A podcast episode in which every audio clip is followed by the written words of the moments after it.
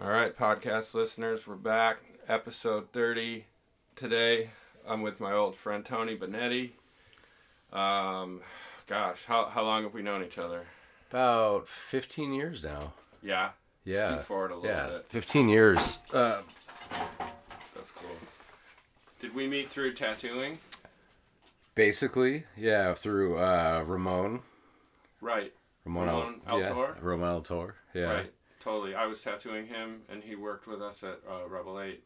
Yep, and he was at uh, N H S at that time. That's right. Yep. That's right. Okay. Yeah, I couldn't re- really remember that. Yeah. Connect. Right.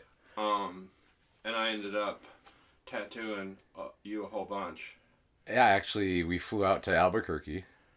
Oh. And we stayed at your place. Your the your. What year was that?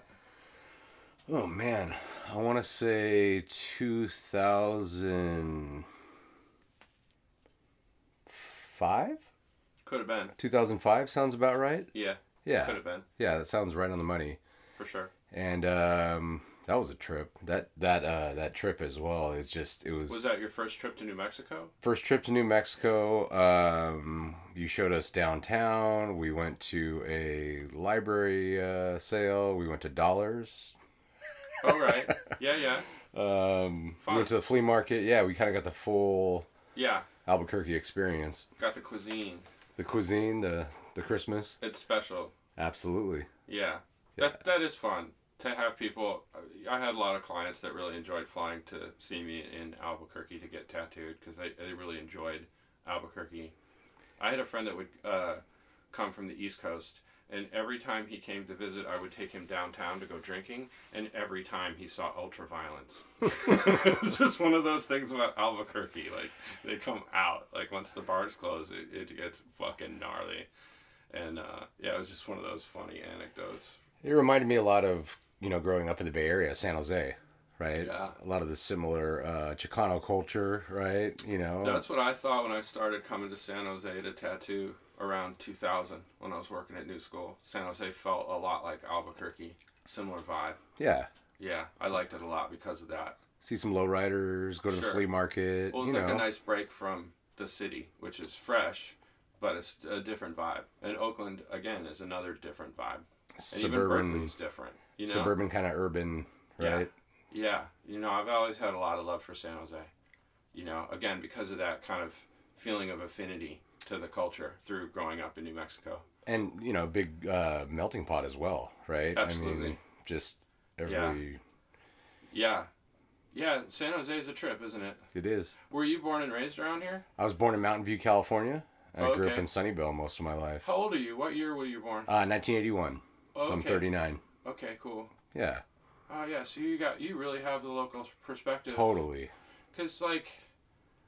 I started coming here probably twenty years ago, um, but I've seen in the news just recently that San Jose has the highest real estate prices in the country, which was such a huge surprise to me. But I guess it's kind of the all that tech, you know, Absolutely. Like people aren't so interested in buying those old beat-down Victorians in San Francisco. They'd rather get a nice pad, a modern thing here in San Jose. Yeah, I mean, just anything and is expensive. And so much expensive. Of that industry, I guess, is down here, too. I think it's convenience for a lot of people, um, yeah. you know, just to be close to where they work, so you work more than you actually live. Sure. If that's not a yeah. not a dig at anybody, but that's really how it how it kind of goes. Yeah. yeah, it's such a neat place, though, because there's still, like, the old neighborhoods that are, haven't changed at all. And right. then you just go a few blocks or a uh, freeway exit away, and it's super, super modern. I don't know if you noticed when we crossed the other day... Um, over off of uh, Mod there, saw LinkedIn, Apple. Yeah. Um, and it just, like you said, you cross the street and you're in suburban, track home, ranch style sure. neighborhoods. Yeah, yeah, yeah. Um, uh, usually, like, I'm talking to f- fellow artists on the podcast, and we kind of, I kind of have this kind of generalized uh, line of questioning. Um, but I think for us, it'd be a lot more fun just to be a bit more conversational. Absolutely. You know? Um, so one of the things I love about you that from early in our relationship is you already had an amazing collection of tattooers. And you've never actually made a tattoo, have you? Uh, yes, I have. Have you? I have. Oh, I didn't know on that. On Jimmy. Oh, really? Jim uh, Miner? No, Little Which Jimmy. Jimmy. Oh, okay, Little, little Jimmy. Little Jimmy. Okay, you know. Not him. Yeah. Yeah. What? And you, just that one time? Just that one time. Oh, okay. So you know, yeah. I, I think for me, what it was is getting introduced to people that were very talented, but also um, professional business people, right? I mean, mm-hmm. it's I've I've been lucky enough, you know, like through meeting Tyson to get introduced to, you know, we have a lot of the same friends. And Tyson right? was the shop guy at uh, New School Tattoo for a long Ten years. time, right? Yeah, because yeah. he was there when I worked there. And he was I there when everybody worked there, really right? Really tight with him. Yeah. Yeah, so he was kind of your link to the tattoo world. He was my, uh, we became roommates. I um, moved into his home and... Um, when was that? That was, I want to say, two thousand eight. Maybe. Okay. two thousand, yeah, two thousand eight, somewhere in there. Because when I came to see you in Albuquerque, I had that big Matt Shama um, right. snake with the yep. dagger. Yeah. And um, I think I had started my back piece. Yeah. And I definitely didn't have any lower arm tattoos. Right. Because we had talked about me saving this arm yep. for you. Yep. And um, totally. It's just crazy that it worked out that, you know, when you yeah. came back to San Francisco. Sure. Um, well, you had actually retired from tattooing at the time. I, yeah, I mean, you know. I, I just, I, I wasn't pursuing it full time. Right. Like, I, I was like that for a long time. Like, even at Stigold in Albuquerque, I wasn't there every damn day. Because I was still doing a lot of work for Rebel eight. For and sure. A lot of freelance stuff. So I had my hands in, in different things, you know. And then when I did return to San Francisco, what was that, two thousand eight? Um... I didn't really want to bother with being in a shop and having to be a burden on somebody, and just kind of kept it on the down low. Did you get tattooed when I had the storefront on Divisadero? I did. did I we started we started in Alamo Square, though, at Diego's old apartment. Oh, in the house. In the house. Yeah, I guess I did a few tattoos in the house. Yeah. I remember that because I almost passed out because I had been... You know. Oh, right, I remember. I'd been out all night drinking. I remember. And yeah, no, I can remember that pretty particularly. You were like, dude, you need a Snickers bar, so. Yeah, no, the Snickers always came to the rescue if somebody right. was going to pass out on me. We did the head, and then we kind of just went oh, from there. Okay. And then we we did a lot of it in the Skulls Press on Divisadero there. Right. And was was that Div- Divisadero and Haight? Yep. Right? Yeah. Yep. Yeah, like two thousand eight, nine, I think I had that. Yeah. That was a super fun place. It was. It was, um, you know, just a... I mean, for anybody that didn't experience it, it was a, a tiny little storefront, maybe only two hundred square feet, um, right near the corner of Divisadero and Haight Street in New Mexico, which is basically the halfway point between Upper Haight and Lower Haight neighborhoods. Um, real cool spot. It wasn't very poppin'. Uh, it was kind of just off the beaten path, kind of, you know? Um, but every, I think it was the first Friday of the month, I would have like kind of an open house, and I'd put some candles out and, and all the new artworks, and I'd buy shitloads of Tecate to give out. That's right. And uh, it would get shoulder to shoulder in there, and we'd play loud music, and the cops never came. Nope. But that was that was really a fun time. But yeah, but, yeah it was so short lived that not too many people got to experience it. It was uh, really cool. I mean, you had all your... We were just talking about this the other night. You would do an original, pin it up on the wall, and as the week went, you know, on, that was the show for the for the week or for the That's you know, for the how, month. Yeah, especially at the openings. Yeah, it would just be whatever I had that was new. And sometimes it was a whole bunch of stuff, and sometimes it wasn't much at all. Right. You know? Um, but it kind of wasn't even really about that. You know, it's just about getting everybody together. Right. Having a little party in my spot. We were talking about that the other night. It was we you'd put these originals up on the wall and then turn the lights out and start cracking Tecates, and yeah. people were there obviously to hang out and have fun, but it, yeah. it wasn't that whole art show kind of like I need to like show up and you know kind of. It was a different vibe right. for sure. I mean, the big thing in a gallery, I mean, it's bright lights, and you're really showing off the artwork, and exactly. I would turn all the lights off and just put like a single candle under each drawing. You know, and yeah. so you kind of had to get right up close to it. And that's when I was writing a lot of the pencil notes mm-hmm. on this in the margins. And so you kind of had to get up close to it and read to read that, that stuff, you know. I think that was cool for a lot of people because it kind of let them into your yeah. thought process. There were very well. few people I tattooed at that studio. I tattooed my friend Myra there, maybe my buddy Francisco. Tom get tattooed there? Probably. Right, he did that. I, yeah, Yeah, I probably tattooed Tom a lot there. Yeah. Yeah, didn't he get a whole sleeve? He got a half sleeve, so he half. had a Educero. Yeah. Oh, right. Right? Yeah. And then you did that. Um, he liked my tattoo so much that he wanted a giant snake, and... That's right. It ended up being... in my opinion, one of the coolest tattoos you've done, other than mine, right? I'm a little biased, but... The skin was amazing, I remember. Yeah, yeah, the colors were super vibrant. And magenta very, snake. Very sharp. Yellow and blue like roses. The edges stayed really sharp. Yeah. Yeah, that's cool. Because that's, you know, I mean, in a roundabout way, I was trying to get to the fact that, you know, uh, you're an excellent tattoo collector. From someone who makes tattoos, like Thank we you. love clients like you, you know what I mean? And like, tell me, you know, th- this is for the tattooers. Like, tell me some of the people who've tattooed you. Um, Ivan Gibson, Rock Nico, uh, Matt Shama's done a bunch of work on me. Yeah. Um, Adrian Lee, mm-hmm. uh, Phil Holt, Henry Lewis, um, It's Jim funny, Miner. You've got to look at yourself and remember, huh? I'm the same way. Jim Miner. Um, yeah. That's Beppe uh, cool. from Ink Addiction in Italy. Yeah. I think he's in Verona. Um, Who did your torso stuff? Uh, Chris Trevino. Yeah, see, that's right? some real special shit to me.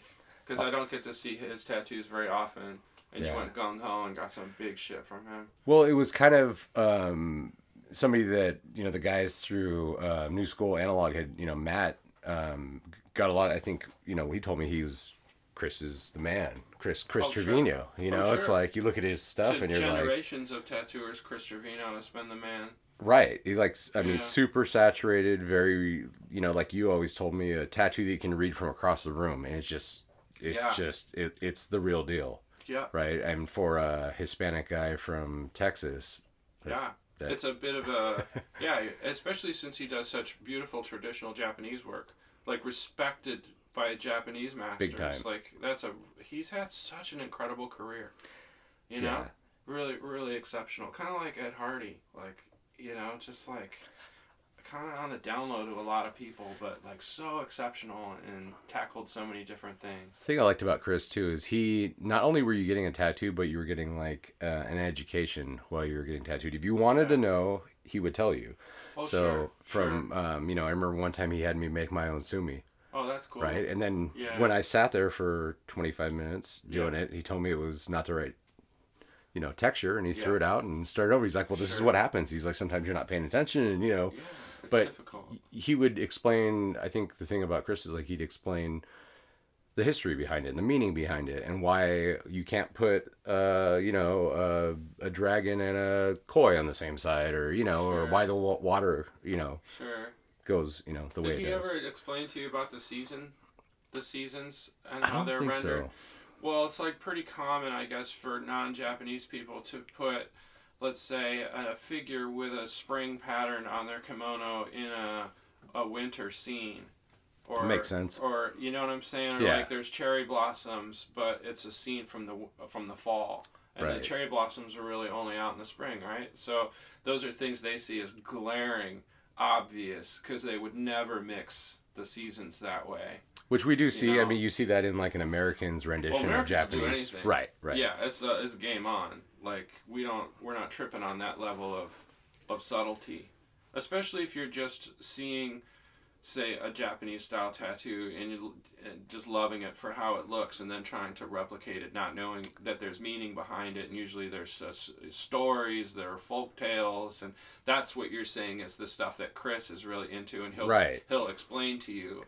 Yeah, yes. That's why I decided to do this and this. Correct. You know? Yeah. So yeah. I definitely had Chris Phillips from Real Estate. Um, Ron Earhart did a big piece on my thigh. Al, yeah. remember Al from Spain? He did a. Yeah, I remember Al from Spain. I always think about that dude. He was really fun. Um, Daniel Brigo. Um, oh yeah, I like that dude. Shit. Too. Mike Rubendahl, Ichibei, yeah. um, Chad Koplinger, Dave Knapp. Um, you know, it's just, I mean, yeah. Adam Barton, Zach, right. Zach Scheinbaum, yeah. um, Chris Kahn. Which one did Zach do? Zach did the, uh, my neck pieces. Oh, yeah. Right. His just, tattoos are incredible. Did he do the rose too? Who he did. Did he did both of them. And oh, wow. I didn't, I mean, we're talking about single needle work. It was not, yeah. it was a comfortable tattoo. Single needle in the neck. Oh my God. I know. And, uh, um, wild. I mean, just, just technically tattooing that is so difficult. You know? Right. But, you know, the, he, he rocked it. His approach, right? Yeah, yeah. Because you're, you're, what did you say you are, thirty-something now? thirty-nine? thirty-nine, yeah. Yeah, and you're suited. Pretty much. I just got, you know, my head, and um, I promised my mother that I wouldn't put anything on my face while uh, sure. she was alive. But, but basically you're suited, because a head isn't even included really in just a basic full suit. Yeah. I mean, you even have your hands and feet done. There's one... I mean, what's the name for that? You know what I mean? Because a suit really, to me, you can still wear a suit. A right. nice, you know, like business suit, and all the tattoos are covered, you know? Like a turtleneck kind of situation. But that's the thing. Once you then go to your neck... You know, and your hands and your feet, then you can't really hide it ever. No, yeah, I you mean... know, so is there a, a term for more than suited? Right? And I don't know. You, you like me, like, we have it, I have it down to my fingernails, you know, yeah. which... Yeah, yeah. You know... No, that's the thing. It, you know, once you're suited, I feel like there's that decision, well, do I keep going and do my feet and my hands and my head and... You know, or not, or just leave it. Well, we, no, it's cool. I think Whatever. We've had talks about this before, but it's something that I think I always felt um, that I was supposed to look that way. You know, this is how I was supposed to look. Oh, um, like heavily tattooed? Yeah, and I think one of the things I heard... That's cool. Even as a kid, I remember thinking that. I think I told my mom, and she was like, what? That's the thing, you're quite a savvy collector, you know, and there's there's something... It's almost like you were on a mission to get this, like, incredible suit. Like, you could already see it, and it was just about accumulating the ink. A know? collective of, you know, of my yeah, favorite. It, yeah. As I, I think of myself, you know, we're collectors, right? So, yeah. as, like, an art collector, you can only have so many prints, so many originals. But the cool thing is, um, you know, these are ones that we wear every day, right? Yeah. And I think the one of the coolest things that I heard was um, Ed Hardy described it as tattoos being amuletic. Right? Oh, sure. That, that's a great word. I love that word. Wow. Yeah, yeah. But that, that makes perfect sense. Like an amulet, like a, a spiritual symbol of a... Yeah. Right? Yeah. Like yeah, if you yeah. want if you want uh, fierceness, you get like a big tiger on your back. If sure. you want like... Well, even just the yeah. ancient styles of tattooing, you know, you had to earn it through murder and mayhem, you know, to... Right. get the ink put in you to begin with. Tells know. a story. Sometimes I mean, sometimes it might kill you getting a tattoo, you know. It's funny with uh, you and I and Dave talking about that earlier. It's like I I can look at the tattoos and I can remember where I was, how I was feeling, you know, how That's what they end up being for me too. More a record of the time and the place and my intention at the time, my thoughts, you know. And but in the end, the image isn't so important. Uh, you know, to me, it's more about just choosing people that put really, really good tattoos in, right. so you can still tell what it is till you're dead. You know what I mean? And still, people can point at it and be like, "Tell me the story behind that one," versus just this big, mushy, no outline color blob on your body. That, yeah. You know, people are like, "What was that?" You know, yeah. What was that? You know, I mean, it looked amazing twenty years ago. Yeah, and you you know, you get that question, I'm sure. I, I don't get it as much anymore because people, you know, because I'm pretty covered. Um, but, you know, I, the whole what does it mean kind of thing. Oh, sure. And I approached it, like you said, from like a fine art perspective. Not right. that I have like the, you know, an education of fine art, well, but see, that's the as thing. a collector. It seemed like you, you would kind of choose based on what the artist was feeling and knowing they right. were going to give you one hundred percent. And rock it, you know what I mean? Yeah. And and you've ended up getting really, really great shit that way. You yeah, know? Thank you. And and jumping on opportunities. Right. Yeah. We talked about that, like with the Greg Rojas thing, right? You want yeah. a bird cage? Well, you might get a bird cage oh, with a right. cobra yeah, coming out of it. Greg Rojas six six because tits. He does all those bird cages, right? And then you came in to get the tattoo, and it was a bird cage, but it had like a six-titted snake lady. It's a cobra it. with six tits and yeah. breathing fire. And you were like, "Oh no, that's, that's cool. That's what Let's we're doing." Do yeah, yeah. No, I feel you. I know right? what you do. Do your thing. No, see, that's what I'm saying. We love clients like you, where it's just like, you know, you can go crazy and you're just like, oh, I'm in, I'm in. That's why I'm here. Like, yeah, absolutely. Um, so, some I was really interested in talking to you since I've come up to visit. Um, you've been somebody that really knows about firearms for a long time, and... You know, with all this, the pandemic and now more recently with uh, police brutality stuff leading to rioting and looting, and I think it's got a lot of people thinking again about, well, if the police can't come help me, what do I do? You know? And yeah. a lot of uh, friends of mine lately have been asking me about firearms, you know? And it's just one of those rights that we're allowed as Americans. Not every nation allows people to have firearms. Right. Um, and it's, uh, yeah, it's just one of those things. I think people are realizing that if there's a riot happening somewhere in the city and someone breaks into their house, the response time could be terrible, you know? And, yeah. you know, we do have this right as Americans to protect ourselves and to protect our families. Um, and, you know, and two, like, I felt really uh, lacking in my uh, firearm safety knowledge. Um, and just, you know, recently was just like, man, I need to brush up on that because I might be in a situation where I need to help some people out because the police right. are unavailable. That's my kind of take on it, you yep. know? Um, and I just, I wanted to feel a bit more safe, you know? Um, so I came up here, and tomorrow we're, you're going to help me. We're going to have a, we're going to have a full day. Shoot a whole bunch Shotguns, of stuff. Shotguns to semis to pistols. Learn how Absolutely. to do it all safely and properly. Yep. And, um... you know, I would encourage other people to, to do the same. If you're going to step into the, the firearm world, it, you know, some instruction is really helpful. And even in my case, like, I've had nothing but informal instruction my whole life. And I I got to imagine a lot of people are the same way. Oh, yeah. You know? Um, so let's just kind of get into that. You're, you've been working at a gun store, gun store now for how many years? Or just oh, not uh, even just, just under like, a year. Under a year. Right, under a year, yeah. But you had been um, assembling um, stuff for a while, right? Correct, yeah. And I've, yeah. you know, I always kind of tell... Smith, but... I, you know, I, I, I call it uh, uh, armory, right? Some armoring. Oh, sure. um, but I think uh, for me...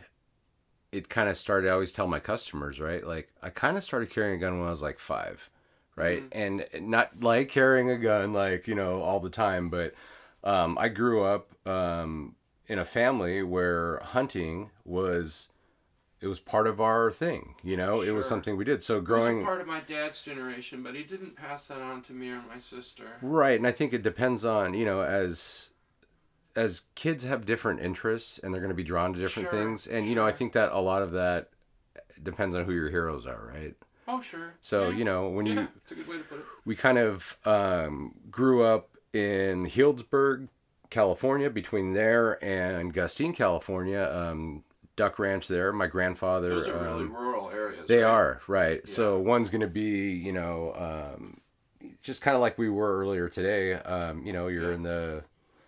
You're in the mountains, yeah, you know, um, and of, of California, you know, so it's not only gorgeous, but there's a diverse ecosystem of animals, right? Specifically yeah. black-tailed deer, yeah. um, you know, Russian, Russian boar, mm-hmm. um, you know, you kind of get a little bit of everything. But I think for me as a kid, I always felt like going to the deer club or going to the duck club, riding in the back of a truck in our sleeping bags with my brother and sister, right? Yeah. You know, no seatbelts yeah. back then. Oh, sure. That was like a vacation for me because the sense of freedom and the sense of uh, togetherness that we felt by being a part of something yeah. together, like we'd have a little compound, live with the, you yeah. know, with the different families, and um, you know, you, you brought your kids with you, sure, right? They had a they had a ladies' day once a year, which I, oh, yeah. it, you know, it, it's a little backwards thinking back about it, but that's kind of that that was the the yeah. culture back then. But sure.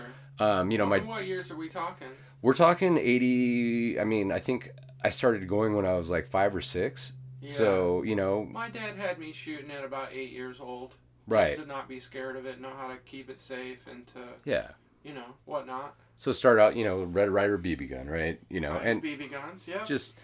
And interestingly enough, you know, I was talking to, you know, Monty, we were talking about that um, a while back where we'd be left alone. We'd, they'd have a C J, C J five Jeep. We'd be roaming the hills of Healdsburg, you know, and they're... cruising along looking for deer, right? They got mm-hmm. their tags, our dads and stuff, and we're watching, yeah.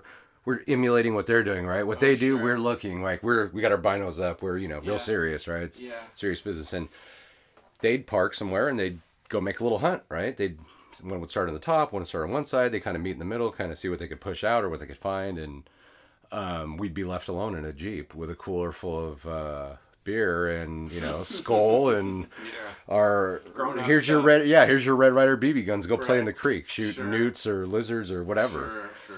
and um you know it's I, I think that kind of freedom and just knowing that you know you have that it, just the reassurance that you have something there even as a kid like let's think about it right a little copper B B and something yeah. that maybe maybe shoots a couple hundred feet per second yeah. not very accurate but I think because of having exposure to that, but also it being very serious that this is a tool, this is to be respected. That's how um, my dad taught me. To right? really, really, you gotta respect this or it's gonna be problems. Right. I mean, we weren't even allowed to point like fake guns at each other because it was, you kind of had that, you know. Yeah, I don't think my folks re- really were into uh, war play so much either. Right. But yeah, no, but we... Um, you know, we kind of got introduced to that early. And I think, you know, just being able to be out in nature and be one as a child. So, you know, there's this nature deficiency disorder that they talk about nowadays where, oh, sure. right, kids, like they, you know, they get, they don't know what to do. They don't know how to get dirty, right? But I, that wasn't us. I mean... My my mom would, like, physically force us out of the house. Like, you're not yeah. just going to sit here and She knew the benefit T V. Of it, right? She was like, you're going to go outside and you're going to... get your knees dirty and go have fun and get hurt and yeah. come back, you know? Well, because you're going to learn lessons on your own, right? Exactly. She can't always be there to pick you up and kiss you and hug you, you know? So she it's just, like... Yeah, she just didn't want us to be reticent, just reticent and lazy, kind of. Right. Know? Which just is... like, go do something. There's always something to Get do. Into a little bit of trouble, right? Not like, you know... Yeah. You know, yeah, get... Yeah. And that's... I think that's how you learn and that's how you kind of grow up, but... um, you know, like I said, I think growing up like that, and my grandfather hunted, and all my uncles did, and... Mine did, too. It's funny. You know, it's kind of... It doesn't surprise me at all, considering we left upstate New York when I was a little kid, and that's where they were all hunting. A lot of deer hunting. Mm, um, and then we moved to uh, New Mexico. We were in a city. There was, you know, my folks weren't trying to, like, take me hunting and stuff. You know what I mean? Yeah. They were working hard. It was just one of those things. It wasn't... Uh, Kids aren't cheap, right? It's yeah, like... but, but but that's the thing. I Yeah, it's... uh, it's you know, it's just interesting to me that you... that in your family, that kept going. You know, because right. you, you go hunting now. Yeah, and it wasn't... Absolutely, it's my passion, right? I mean, for me, it's... That's my G O D, Great Outdoors, right? That's yeah. my, like, you know, and... Um, for me, there is a spiritual solitude that kind of happens... You know, we talk about it like kind of in a Buddhist way, right? It's like that full on um, awareness, that full on presence, right? That like, you know, we were on this. It's like an open awareness too. Like when you're in the woods and you're trying to look for something or, you know, you, you have to be like wide open. If you're just staring in one little place, you're going to miss the whole thing. And right. And I think that opens up your perception and loosens up your ego and helps Correct. You connect to the bigger thing. You definitely feel your place in the and world. You just kind of have to be out in nature for a little while and that'll kind of happen. Right, because there's that anxiety. Like I've been on hunts in Wyoming where, you know, we're working a, you know, f- three mile um, hillside, right? And yeah. One guy's a mile and a half down on the other side of the the other side of the valley and we're starting up top and you get, you know, half a mile in and you look around and there's nothing around you other than you, nature and animals that you're, you know, you're you're looking for, right? Yeah. And there's that thirty seconds or sometimes a minute of like, holy shit, like this is bigger than me, right? Like I have to kind of like, I got to be aware. I got to like be on, you know, but You if can relax happens, too, you could be, right? You could just right. die, suffer and die by yourself in the middle of nowhere. nowhere. no, no, it's heavy. So I think you know, for me, that is having a, a respect though for like nature too, right? And yeah. you know, I, I think of myself as a conservationist more than anything else. I think that's a part of the, of the hunting world that a lot of people that don't hunt don't realize. There's like this, it's a conservationary aspect of it. Of right. keeping the numbers manageable, um, all of that. It's not about killing. It's, uh, you know, for us, we, I mean, I, I, I don't even call it that. It's, it's obviously, that's not to, you know, skirt it too much, but it's like there, we harvest, right? But it's yeah. like, it, for me, it makes me feel like I'm connected to my roots, you know, whatever. Not for sure. Culturally or, you know, I've always socially. Felt that. I've always wanted to do it just to, just to connect with that, you know, it's like part of our ancient history right. as human beings that we had to hunt and gather and whatnot, you know, but again, as a modern man, I've never had to, had to do that. I can always just go to a grocery store or something, give me a sweet steak or whatever, right? You know, but it's one of those things like to get like boar and whatnot, you know, you kind of need to know a hunter, right? You know, it used to definitely be like that. I think there's a bit more availability of that here and there. Yeah, I mean, specialty stores and whatnot. Right, which, you know, is is great because it gives people an idea. I think the cool thing for me about being able to harvest an animal is I get to share that experience. Like we had uh, some blacktail that I had shot last year. Blacktail deer we had last oh. night. We had wild yeah. boar. Last we had night some was duck. Funny. You're like this big fucking kind of intimidating looking tattooed guy, big beard. Big body, you know, work at the gun shop. But there's this side of you that's like this, like, fancy T V chef or some shit, man. I'll take that, that, that thanks. That, no. that meal you made last night was so fucking good. And all the different meats, again, like, I've just, I'm just kind of having usual steak, fish, chicken, mm-hmm. you know. But, yeah, what did we have last night? So we had coastal black-tail deer. Um, and I, I harvested that last year in Sunnyvale, California, thirty minutes from here. That, and I really enjoyed that. That was like the steak kind of, but a little different than that, but right. steaky. And, you know, we had the conversation we had last night about that. The kind of the cool thing is the ranch that I harvested, and which is also a cattle ranch, it is so isolated um, that it is completely unmolested ecosystem and land. So these...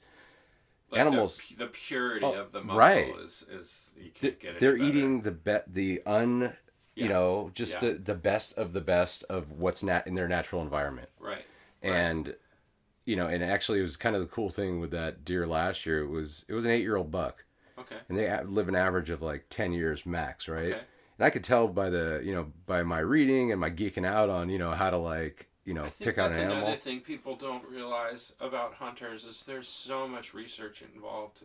You know, if you're going to be a good, responsible hunter, let's say, like you're right. There's like a particular thing you're looking for. There's particular things you have permits for.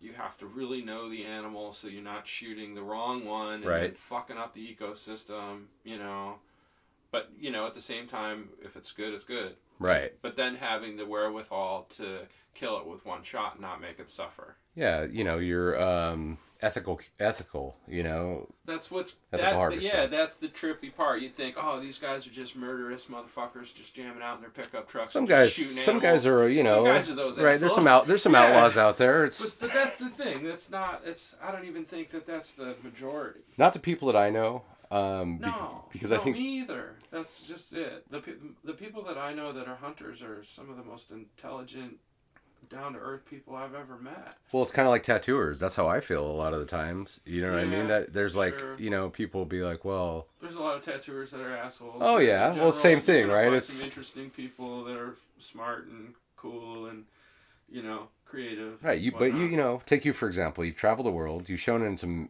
amazing galleries all over the world, right? Yeah, like you've yeah, you've yeah. learned about culture, you've sure. you know, and you're you're self-made. You get yeah. you know, so it's like there's yeah. there's some cool aspects I think with with being um being a connoisseur of something, you know, sure. and also being a good advocate. I think yeah. that's another huge thing, right? Like I want, I'm always willing um to help somebody out, and that's right. kind of something I talk about in the gun store, you know, that sure. like we. There's a lot of um, firearms being sold because of, you know, the state of the world right now, right? Yeah, yeah, I did. I definitely wanted to talk about that, yeah, because that's what's happening. Uh, like I said, like people are asking me about it, knowing that I have some firearms and have grown up around them, and um, yeah, people I wouldn't have suspected, you know, are now like, hey, you know. So what is it like, let's say, for someone walking into your shop in California, and California has pretty strict gun. Some of the strictest in the nation. Some of the strictest. Right. So that's probably a good gauge of how things go down. But, like, let's say a customer walks in, can you kind of walk me through how Absolutely. It goes down? Yeah, I mean, you know, um, I kind of get an idea. I mean, you know, I'm always asking people, what are you here for? And they're, well, I, you know, it's, and, and I kind of know the look now a lot of times with people kind of, it's an intimidating kind of thing because you should have a healthy fear and respect for something that can take a life, right?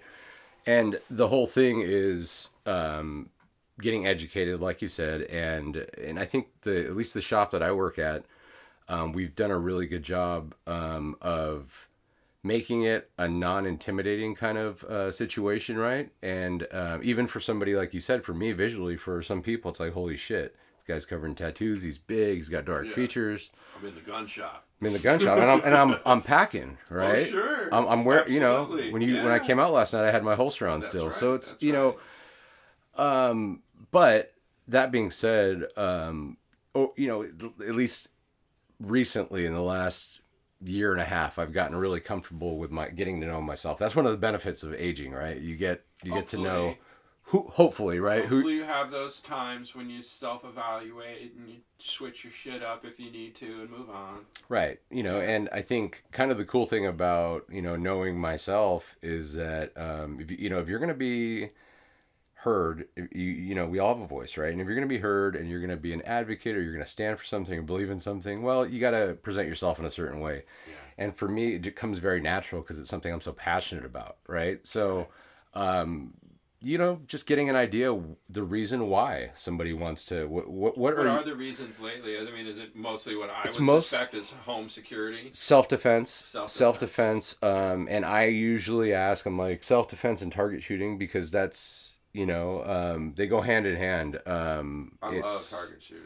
Well, it's it's that's the thing. I hope I never have to use my weapons in self-defense, really. But you know, if right. it comes down to it, I know how to how to handle the situation. But yeah, I mean, I, I just I love target shooting. Well, they say the best offense is a defense, right? Yeah. Somebody does. They. Sure. They. Sure. But um. Somebody said it. Somebody said it. um, but I think for me. Growing up on those, you know, those cattle ranches and growing up in the marshlands of like, you know, the Madera County and stuff like that for the duck hunting, yeah. I think it being a normalized thing, but having a healthy fear and respect for it as well, right? Yeah. The ba- a good balance. I think education, just like we talked about. Yeah. Um, for me, I played football, you know, Little League. I played, uh, you know, high school football. I played sports, right? Sports. Yeah. I'm using the air quotes. Yeah. Uh, but...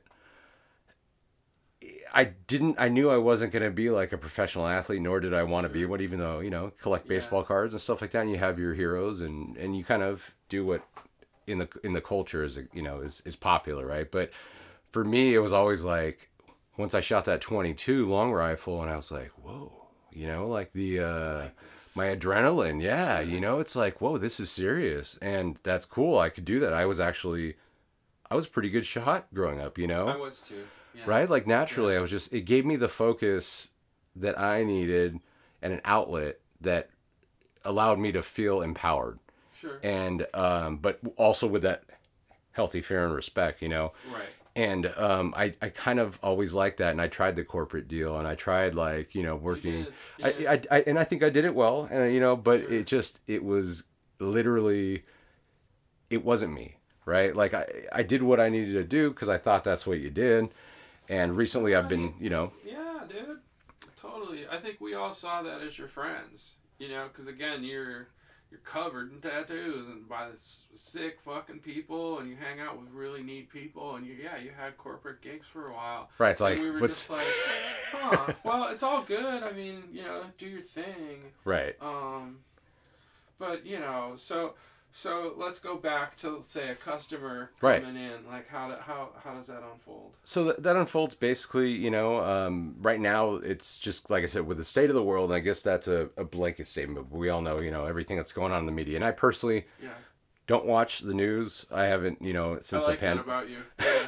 It's well, kinda, it's kind of funny in it, a way. It's like our moms and our more our moms for me at least sure. tell me, you know, it's who, who you surround yourself with, which is yeah. true, right? You know, if you want to be around great people and do great things, and you got to have good influences, right? So for me, you know, being also being sober as well, right? Mm-hmm. Like that's yeah. that's a new thing. I'm like a year and a half into sobriety, and yeah. it's allowed me to be exactly who I am and nothing else, right? So that's cool. you know, the the cool thing with being comfortable with that is being able to make somebody feel at ease about something that you're passionate about. So, sure. um, you know, when I have somebody come in, we identify what it is, and then we identify um, what they already have preconceived notions of. You know, can sure. I answer any questions you have right off the bat? There's no stupid questions. Yeah. We always tell people the only stupid question is the one that you don't ask.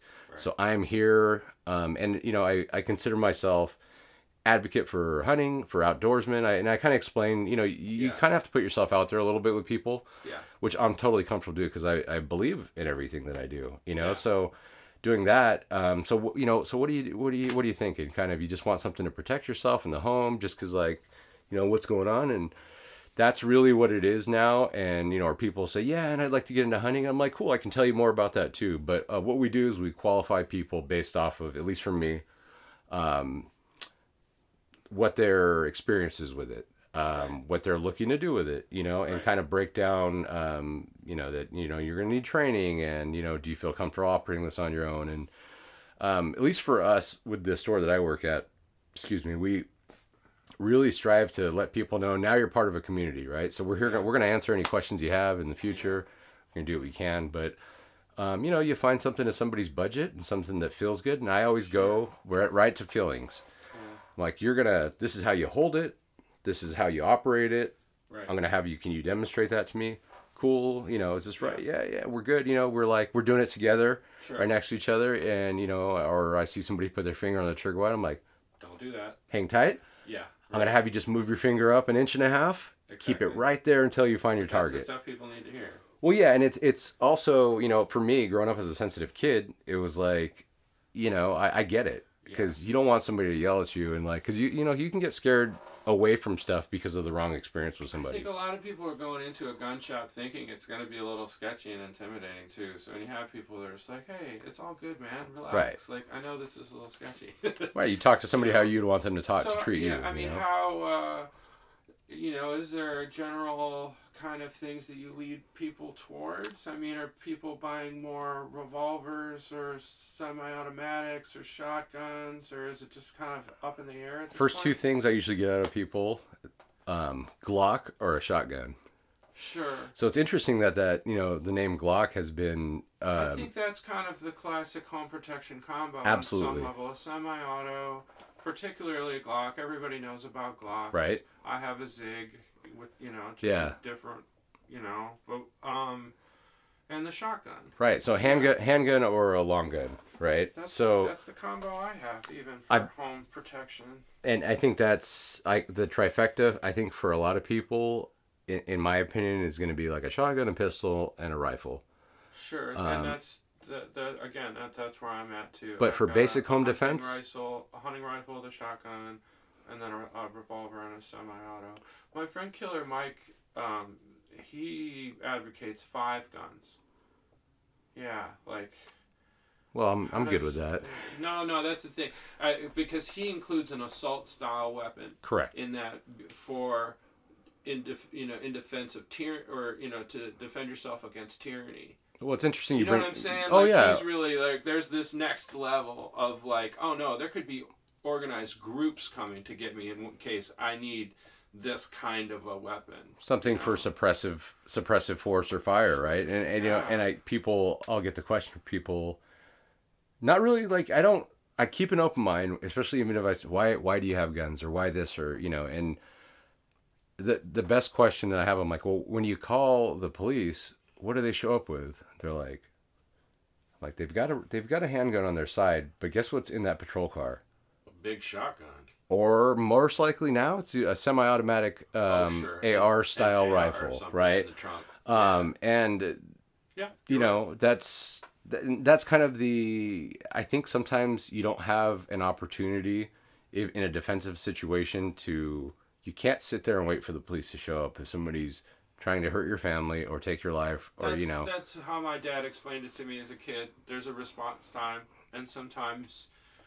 You're gonna have to do a little something to get it till it, it you know, you get help. Right, and I think it's you just know? it's just really getting the proper training and being comfortable with it Sure. So that if that situation does arise, shooting being a perishable skill, yeah. that you've already trained enough. It's like playing chess. It's like riding a bike. It's, you know, it's like drawing. It's like anything that you put the time into, it'll yeah. allow you to, you know, to yeah. get better at it or comfortable yeah. with it. Yeah, yeah, yeah. But yeah, no, I mean, for in for California, it's really um, any California resident, you know, as long as you have a valid I D, at least yeah. for, like I said, for California, every other states may be different, but uh, very similar. Valid California I D. Um, we require um, f- uh, firearm safety certification. So that's something I, I do daily where um, I provide a test from the Department of Justice that's thirty questions. And you can is study. A, is it a written test? It's a multiple choice. Oh, okay. Yeah, and you know, you they've got study guides online and um, thirty, uh, thirty questions. You know, no phone, so no. Uh, could just do that in the store. Absolutely. Oh, okay. Yeah, we have pretty okay. we have pretty strict guidelines. The Department of Justice has us. You know. Sure. But they, you know, you come in, you say, I want to take the test. I tell you what you need to put on it, what you need to read, what you need to sign. You go sit down. Answer the thirty questions, we correct it, and then you get a firearm certification card basically saying that what the Department of Justice is deemed as acceptable for knowledge of knowing about safety-wise how to handle a firearm, um, that you're you pass that to purchase a firearm. That's what I think a lot of people don't realize. You know what I mean? There's there's it's not like you just walk in and buy a buy a gun and walk no. out like buying a beer or uh, anything. Well, you know and, I mean? and, like, and there's also a background check, right? Well, so, sure, yeah. Keep you know, on. so there's, um, you can't be a felon, um, you know. And they, it, yeah, it's like, you give them, because I've done the background check every time I've bought a firearm from a dealer, and I can't remember, like, exactly what information I gave them. But, yeah, it only took a few minutes. I feel like they did it over the internet. Right. It, now, if you lie, you can also, you know, there's there's consequences for that. And, and, and Of course there are. right, right. But yeah. you, I mean, you can't hide that you have a felony. If yeah. you have any history of domestic violence, that's a, those so two are no good. So if you put on your application that you don't have any felonies and it comes back that you do, is that kind of automatically make it so you're not buying a gun? Oh, yeah. Day? It gets denied. You're done. Absolutely. You I mean, but most people know, yeah. you know, but they kind of want to see. I think, you know, the other thing is, too, is. I got to think a lot of the people coming into you, especially these days, are just regular nine to five, law-abiding people. Absolutely. That are just, like, shook right now. Like, oh, what the fuck? I help everything from um, stay-at-home moms yeah. to lawyers to, yeah. you know, folks that work in the food industry. To I mean, you yeah. name it. Everybody. It, it kind of the interesting that's thing that's, as of lately, with, with the virus in that situation, um... I'd say eighty-five to ninety percent of our uh, customer base for the first month or so that started was of the Asian or more specifically Chinese population. And I've talked about that with other people and they're like, well, interesting. And I'm like, well, think about it. I'm like, we live in an area where there's a lot of folks coming over from other, other countries to work within the tech industry, right? Yeah. And we have a very diverse area here, right? We have a lot yeah. of East East uh, Asian. We have, you know, Chinese. We have, you know, there's... San Jose's always been a big mix. Right. But, you know, more as of lately with the tech industry, there's a lot of folks that are okay. over here as permanent residents or yeah. they're on a work visa. And um, I think one of the coolest things, you know, I had this moment where I started thinking about it. I'm like, holy shit. I was like, you know, from traveling as well and knowing the history of some of these countries, they're coming from a culture where the government... is not as trustworthy as a lot of people think they are. I mean, and I think sure. we've we've had some, you know, we know a little bit more about that. We're a little bit more, own, yeah. we're a little yeah, bit yeah. more woke, right? Yeah. As they say. So I think we're kind of realizing they're a bit more shady. Right, but there's also, yeah. you know, there's countries that were communist, right? And specifically yeah. China dealing with that. There's folks that are here that are basically living the American dream. Yeah, they are getting an opportunity to work an honest job, pay their taxes, be part of a community. And they're like, I've never thought about owning a gun before, but I'm going to do it because that's an American right. Exactly. And I'm like, damn, that's awesome. I'm like, good for yeah. you because you know what? Their parents or their grandparents may have been in a country where, you know what? The police come to the door, they knock on the door. It's like, hey, open the door. I'm going to take your shit. Sure. Or like, you're going to do what I want you to do or you're coming with us. It's like, there's no... no recourse. You know, and I think that's from a defensive standpoint, that's really where it comes to that having that responsibility to properly get trained and at least yeah. knowing that you can exercise that right. Hopefully to never use it, right? Yeah. I I imagine there would be some fear there too, because there was so much propaganda about the coronavirus coming from China and it being weaponized. Right. And I, I would imagine that would make the local Chinese people a little shook. And absolutely. Like, I don't know if the cops are going to come help. Like, well, that's what I, I mean, you, you know, know, it's... Like, what? And we can go get guns? Okay, maybe we should. Right, and you know, the interesting thing too, a lot of people don't know, permanent residents can also, they can apply to purchase a firearm. Yeah. Um, which is, you know, there's, it's, uh, I think if you are meeting the criteria, you pass background, sure, and you show, I mean, if somebody tells me they're going to go hurt somebody, personally, I'm not going to sell it to them. Sure. That's just... Why the hell would you? What an idiot. Well... Walk into a gun shop and like, yo, I'm going to kill my boss, man. I need to come right now. And you're like, get the fuck out of here, dude. Like, are you kidding me? There's... No I way. mean, I haven't had to... That's exp- not the place, I feel like. If you're going to do that, right, you go get a gun from some shady shit. Right. With, you know, a hot gun. I haven't experienced that, but I know people in the industry that have, and they're like... Oh, I'm sure. It's like a no, you know, you're... No, you don't no, come back here, no. dude. I mean, I mean, I God, that would just be so stupid. I would think they might be recording conversations in gun shops. We, you know, we you walk we, in like an asshole, like I'm gonna commit a murder, like, whoa, well, bud, no, well, no, right, no, no, no, no. And so, you know, I think it's like you said, it just comes back to education. But um, sure, sure. yeah, we had a, we've had three to five hour waits. You know. No, yeah, you were telling me the the how like how many people are in line when you guys open up at ten on one of those busy days. Um, a hundred. A hundred people well, waiting in line when you open. Put it this wow. way, I looked down the block and I couldn't see the end of the couldn't line. Couldn't see so. the end of the line. Um, and people who are that patient will just kick it. For I the think time of the day and just be like, no, I'm not. I'm getting a gun today. Right, and I yeah. think part of it is, um, you know, not. I'm not like a huge tech guy, right? Like I know sure. enough because yeah. I like the analog things that like work for yeah. me. Yeah. But um I can tell you that like we have like five hundred positive reviews on Yelp. Yeah. And people use something like that, and there's a whole like people look at that as what it is, what it is. But sure.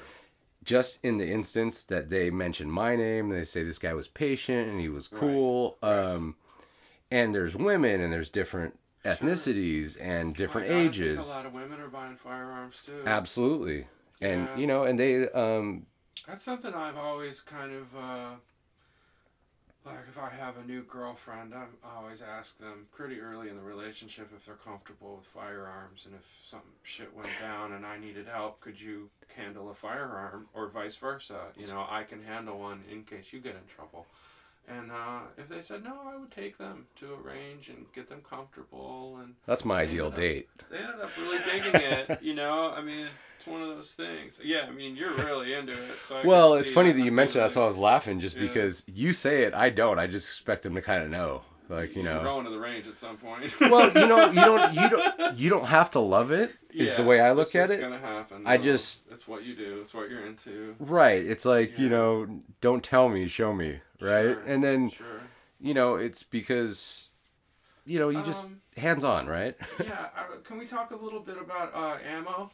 This Absolutely. Is such a weird, no, it's weird cool. podcast. But I think that's another thing. I think people are under the assumption that there's just one kind of bullet. You know, and like when I was a kid, um, my dad had the uh, the the thirty-eight that was for home. thirty-eight special. A thirty-eight special.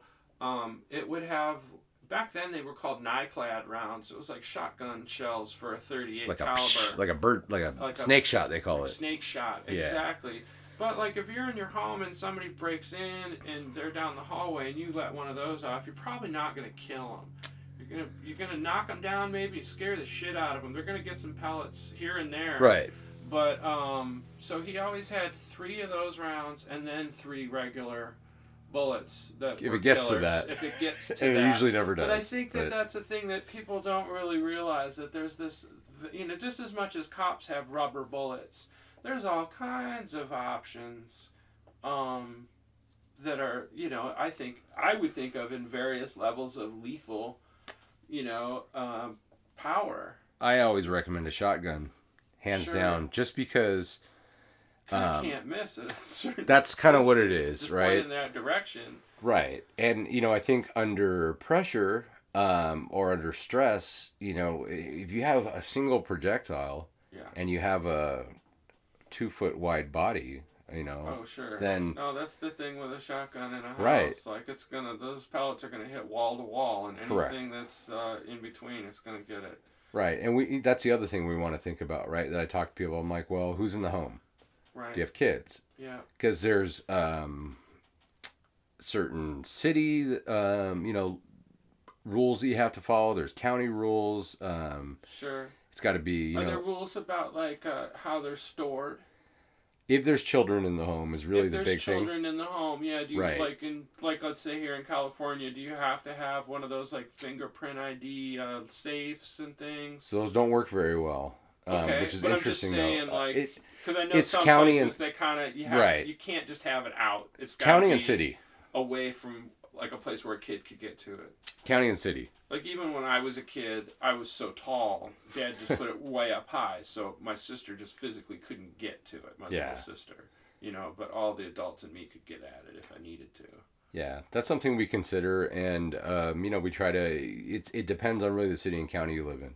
Yeah. But um, for the most part, I know like in some of the surrounding cities that sure. are, you know, in Santa Clara, San Mateo County, depending on what city you live in, um, like Sunnyvale specifically, you have to have it behind in a locked cabinet. Yeah, that's just it. I know that, that yeah, it depends on where you're at, how they how they deal with that. You right. know? But again, like a regular person... You know, knowing that they need it for self-protection, and it might be a panic situation where you need it really quick, kind of maybe won't put it in the safe. There's you know ways. I mean? There's it's ways around those it. Things like right. you know, people are gonna do what they're gonna do. You know, they've. Uh, it's funny that you mentioned that. They've just recently a new version of the firearm safety test has come out, and one of the questions was, true or false? Does having a firearm in the home increase chances of suicide? Oh. And the answer on the test is true. Sure. Now that's, and you well, know... Isn't that, like, statistically the number one kind of... I don't uh, know. You know, I don't know about that. The, um, yeah, I mean, I've, I mean, that's the thing with statistics. It's kind of all Well, it's always changing, too, right? One that contradicts the one who's, you just who's, read. Who's doing but the just, surveying, but that you know? was the thing with, like, um, gun crime. You know, it's like a huge... Part of that is people using guns to kill themselves. Right. You know, it's not like they're all murders. You know, and it's like kind of a sad part of the firearm story is the how many people use them just to end their own lives. Yeah, and like I said, once again, I think, you know, that the mental health issue in the country is a is a whole different and that's a thing, big, right? That's a so big part it's like, of the conversation. It is. Pop culture, like, you know, is should mental health be part of, say, the testing to get one? You I know? Don't... Like in your situation, like, I mean, God, that'd be bizarre, but...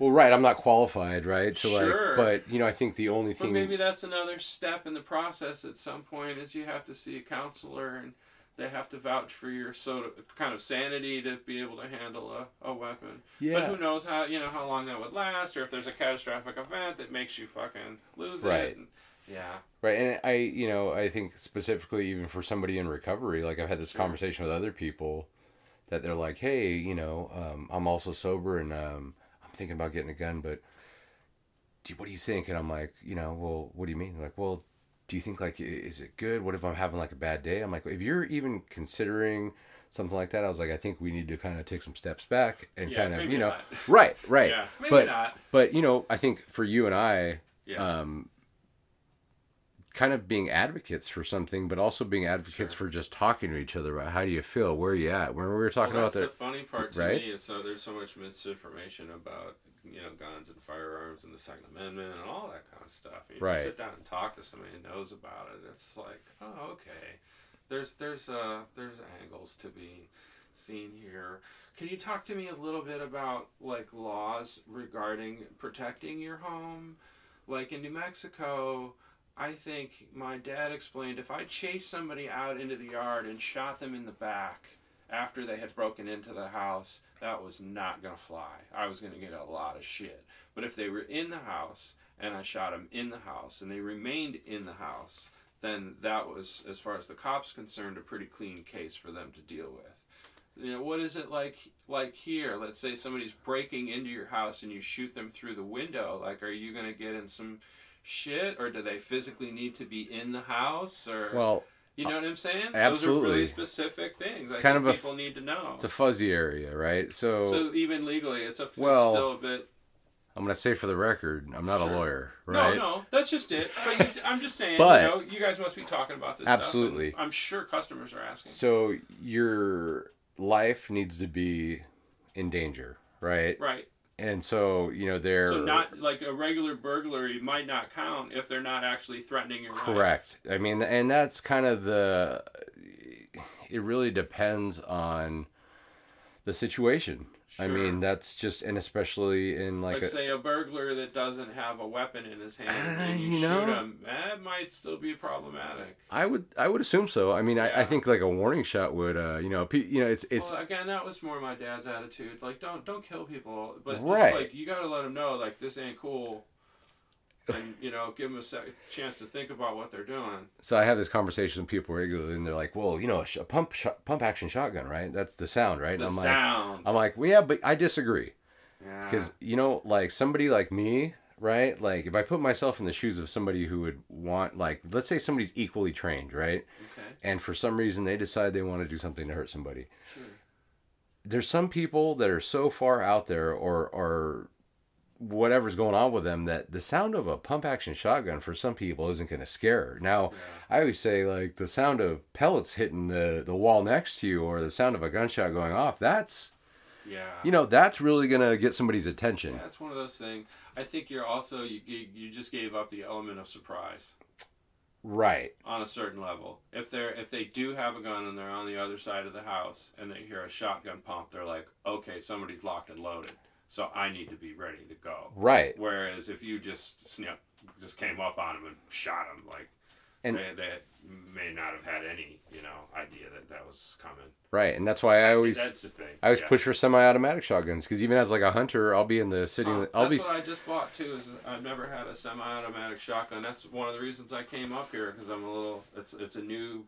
It's a new machine, you know. And yeah. I, I'm unfamiliar with it, and it scares the shit out of me. It's a lot. Yeah. You know, um, well, I can, I, mine can go through five rounds so fast. Right. Like boom, boom, boom, boom, boom, boom, just done. And that's something that I stress with people too. I'm like, it's, you know, they're people are always only ten rounds, you know, and I'm like, listen, you hope you Ten's never. That's what I said. I'm like, you hope you never have to use one. One will do the trick. Right. And I'm like, yeah. you know, you have two magazines. I'm yeah. like, but if you get to yeah. that, I was like, we have way bigger problems. You're in a firefight with somebody. Yeah. Um, you better pray that you get backup or the police comes there sure. or, you know, sure. it's that person loses interest. But, you know, I think, like I said, I always stress training, training, training. Most people, instead of a five thousand dollars gun, they need a five hundred dollars gun and four thousand five hundred dollars worth of training. Sure. You don't, I, and that's just an, that's just a number I was no, throwing out there, but I, e- even just being part of the local that's a community, great thing you know, for people to hear just that analogy. Well, I mean, really, yeah. that's, you know, it's just, it, and that's why... You step into it, it's serious. Right. Yeah. So, yeah. you know, it's just one of those things. I think that it, it being a perishable skill and, you know, just like anything else, you, you know, you you go out and like we're tomorrow, we're going to go take a beautiful drive up, you know, up nine to Skyline and we're going to yeah. spend the day yeah. at the range safely operating and having, you know, a good day. Yeah, I'm looking forward to right, it. Right, we're going to shoot some skeet, we're going to shoot some I've semis, some bolt actions, yeah, we're going to do some pistols, fun. Some tin can. Fun. You know, it's going to be a little bit of everything, but that's sure. that's how I spend my day and, you know. Yeah. Yeah, and in the end I'll I'll, I'll feel I'm sure a lot a lot safer. Right, cuz you, know, you know, we're doing it together. Yeah. yeah. Yeah, it's one of those things. It's just like, you know, I run into all kinds of different people in the world and sometimes they have skills and different, you know, things and I try to get that knowledge directly from them. Absolutely. That's what we're supposed to do. We're supposed to share yeah. with each other, right? I mean, yeah. you know. Another uh, funny thing about you is you're really into tie-dye. It's like the fucking big tattooed dude that works at the gun shop with the four by four, you know, and the, the whole nine. And then, yeah, your side gig is tie-dye. And you're fucking good at it. Thank you. It's so funny to me. You're such like a, like, like, what I think of as an American, like this big mix of a person that has all these different interests and it's all just kind of works out and, you know, it's well, just thank really you. Cool. Yeah, it's, it's, you know, it's something I got into in the last year and a half and, um, I just thought it was, even just saying the word tie-dye, it's hard to say it and not smile. Or yeah, like, kind of like, yeah. it kind of... Fucking it, hippie shit. Well, that's what I mean. And it's it's it's peace, love, and like, yeah. you know, being free. So it's kind sure. of that, that whole P M A, right? You got that P M A. So it's positive mental attitude, right? So right. it's just... It has a symbolic power to you. The positive. Finding, yeah. finding, staying in the solution. Finding things that are good in things, you know? And yeah. you give somebody it's, a tie-dye shirt, they it's smile. It's funny, too, because it's, it is like this uh, thing that coincides with your sobriety, huh? Absolutely. It's like the tie-dye yeah. came out when you sobered right. up, and it's just like, oh, shit, Tony's got this, like, flavor, man. Right? Like, oh, it's nice to see. I mean, admittedly... You were fun as a maniac, you know. It's exhausting, though. Stuff. Oh, for sure. but, but you know, even at forty-eight years old, like, I, I, I feel a lot more comfortable around you now. You know what I mean? Yeah, no. The same vibe. Right. I'm, just, I'm drinking cider right now. Right. But, you know, it's not like we're getting crazy. And well, I don't know. I think it's just really cool. I had my fun. It was fun. There was a yeah. lot of there was a lot of fun times. There was also a lot of exhausting and ugly times. But... That's how life is, right? Yeah. You know, you yeah. stay in the so solution. Where did the tie-dye thing come from? You know, crazy. Um, I actually uh, somebody. I, no, somebody. No. I, somebody I got sober with. Okay. Um, you know, um, I had. I went to a treatment center, and uh, my roommate happened to be a hunter. Okay. And he happened to be like a big music guy, and that was his thing, and. Um, You know, that's something that when he got out, he's like, "Yeah, I'll totally show you." So I think the cool thing oh. about that is it.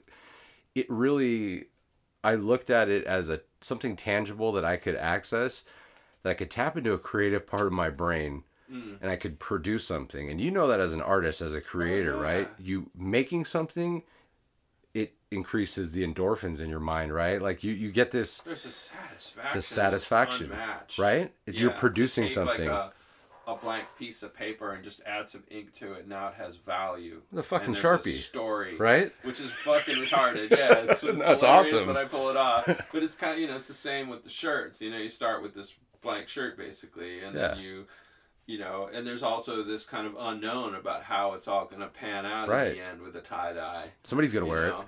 Somebody's sure. gonna like it. Oh, I love the ones that you. Thanks, man. Yeah, we're gonna make we're gonna make some in a bit here. That's I'm fucking psyched. I You're gonna make your really own. Cool. I'm gonna just kind of oh, like yeah. I'll make one too, but you that's know. hot. That's hot. Yeah. So you so you were were you doing like a residential treatment? I did. Program? I did. Okay. I I put I myself know many in there. People that have done that. I've had lots of friends that have kind of done A A and done different kind of programs, but not like not like that, you know. I went I would in. I think that that would really be a good like just just as like you know you do Buddhist practice and you can do it on your own. You can talk to people about it, but it's not until you go do like a week long silent retreat, retreat where yep. you're engaged in it a hundred percent. There's zero distractions, and you're around a community of people that are doing the same work, you know. So I can see how you know a residential program for beating alcoholism and whatnot would be right you know a, be a heavy thing to do, but again you're you're gonna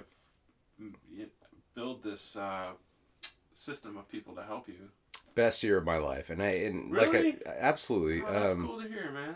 Well, because you know I think th- for me, and you know we're all there's always something that we can kind of polish in our lives, right?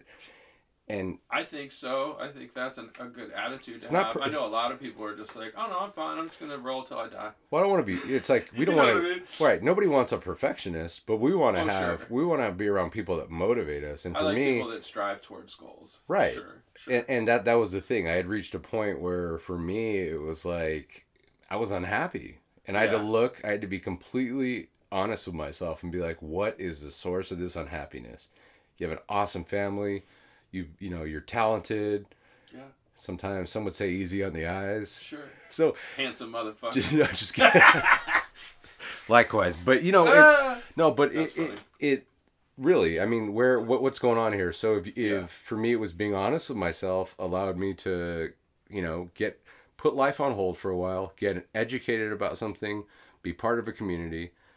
You know, just put mm-hmm. life on hold, and, and, you know, like I said, it was the best decision I ever it's made. Even, yeah, it's not even like you're really putting life on hold. You're just kind of just like because you kept breathing. I mean, right? If, but not, I mean, but but it's like you you know you switched gears and you, you decided to get off that road and try this, you know, and it turned out to be a much better. Well, you know, I, I was thing work. You you know, I mean, we we're so geared that we have to like we're chasing something. Yeah. Right. But what what you know what are we what are we actually chasing though? You know, it's well, like sure. I'm always kind of. I mean, that's a big part of my Buddhist practice is just realizing, you know, I have pretty much what I want day to day already, right? And there's not really much striving to be needed. It's, that's all. That's pretty fucking great, actually. Right. And yeah. I think that's, you know, a, a great point is being thankful, being able to look and, you know, appreciate what you have and yeah.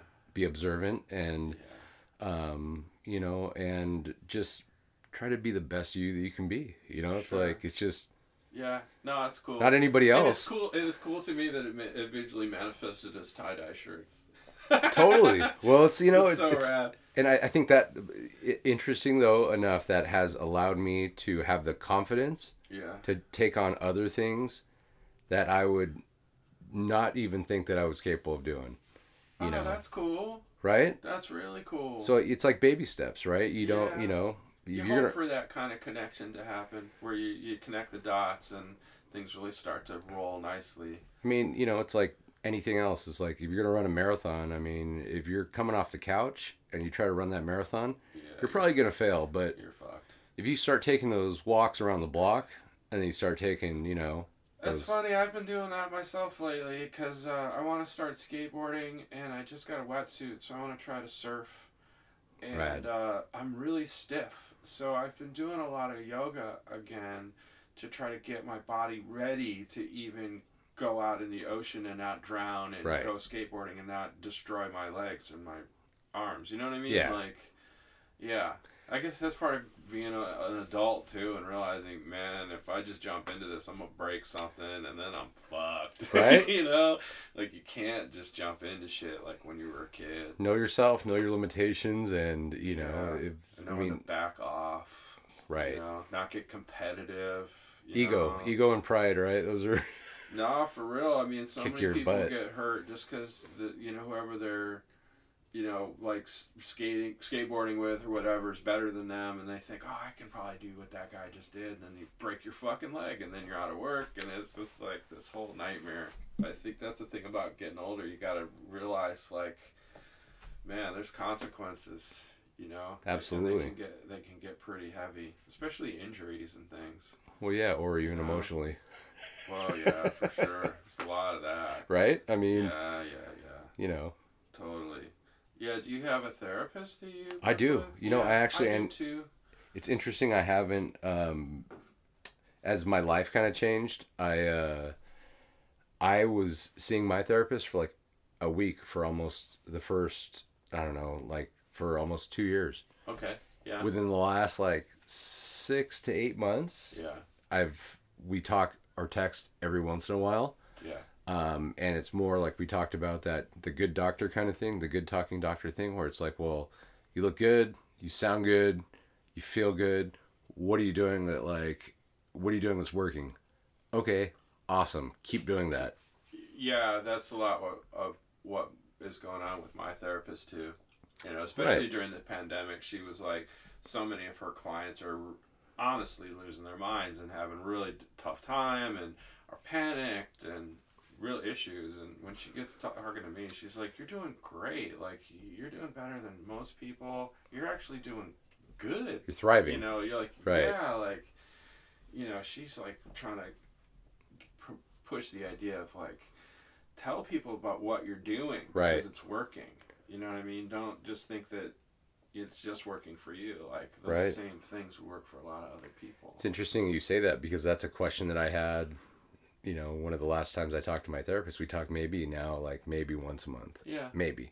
That's but the same for me. Done a, a done a lot of work to get to that point, right? And sure. where, where I can... Yeah, I saw her much more often early on. And, it, and I think it does help because sometimes we go through things where we have... It's like, it's, number one, it's hard for you to be honest with yourself sometime about like ad, yeah. admitting things, right? Admitting. That's the greatest thing about my therapist is just she, she has this way of... getting me to say what I really am right. feeling. And it's hard for me just to kind of do that. But in the context of a conversation, and she, that's her professional skill. Absolutely. Like, like the classic question, well, how does that make you feel?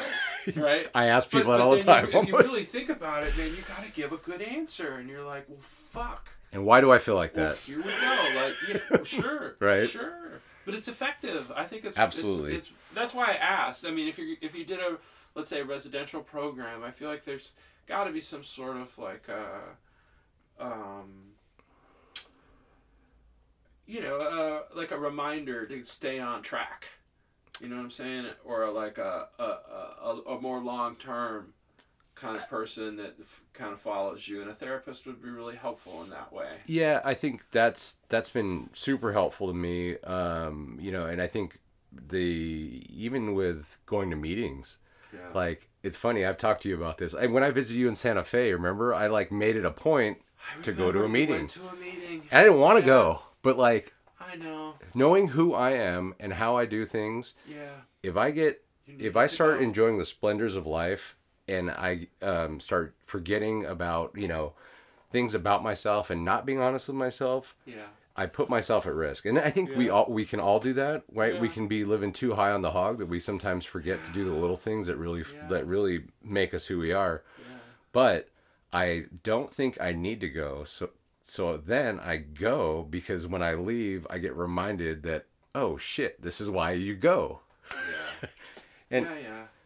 And it's it's also to support other people, right? Like, I may be doing extremely well, but, like, they're like, yeah. look at this fucking guy. If he right. can get his shit together, then, you know. One of the worst things about the pandemic to me was the fact that they made the liquor stores turned out to be an essential business, Jeez. but the A A meetings couldn't meet because Dude. they couldn't practice social distancing and whatnot. Yeah. And it's just like, what the fuck? Gonna, Way to know, leave your people hanging, man. There's going to be, I, I have a feeling there's going to be, a you know, a, a new crop of folks that are going to need some a little bit of love and, you know. Um, what I some, saw among some friends that are in A A now, Um, they just started having the, the meetings illegally in their homes and inviting oh, yeah. the people over just because they were like, there's no fucking way we're not meeting. Like, no fucking way. Espe- especially, like, for their friends that were just new to the program and were oh, really, uh, right? you know, on that edge of relapsing terribly. And they're just like, no, we gotta keep meeting, at least for them. Like, fuck us. We'll be fine. Yeah, we've been doing it for years. Right. And we just... like the regularity it's about sharing of continuing the message, to go right? to the meetings, you know, yeah. and I, I get that part of it. You I've know? been I've been doing Zoom meetings, sure, which is like I was so against it at first. I you know I wasn't against it, but I I've done a few Zoom meetings now. It's all good, and it's it's not. The I just had to world. get out. I just had to get outside of my head for a minute. You know, it was I, like yeah. that's all I it was. I prefer it over a phone call, frankly. I hate talking on the phone. If I can't see your eyes when I'm talking to you, I fucking hate that I know. shit. I yeah. just don't... I'm terrible about that. I just don't like talking on the phone. You know, but even a FaceTime is like... It just... Personally, I'm way more at ease in that kind of a conversation. It's all good. It's just me being stubborn. And yeah. once I sure. once yeah. I did it, it was just change, right? Yeah. And with change... How are you feeling? Well, there's a little bit of fear. I won't tell you, I'm afraid, because I'm a macho man. And, yeah. you know, I have... right. But, yeah. At the end of the day, you do what works. That's you know? cool. Well, I think we're at about time. Right on. That was a fun conversation. I hope people get something out of that. I hope so as well. I know a lot of my followers are just, like, artists and whatnot. But I, I think I'd like to talk to some more friends like you that, you know, we can just talk about general stuff. I appreciate you know, that. And, uh, and, you know, hopefully, yeah. hopefully something I said helped somebody, or you know, um, no, I'm sure. I'm I, sure. you know, yeah, it's it's all good, man. Right on. Right on. Well, I'm excited to go shooting with you tomorrow. Absolutely, we're gonna have a fun day up in the mountains. Fuck yeah! Fuck yeah. Right on. Right Thank on, Mikey. You.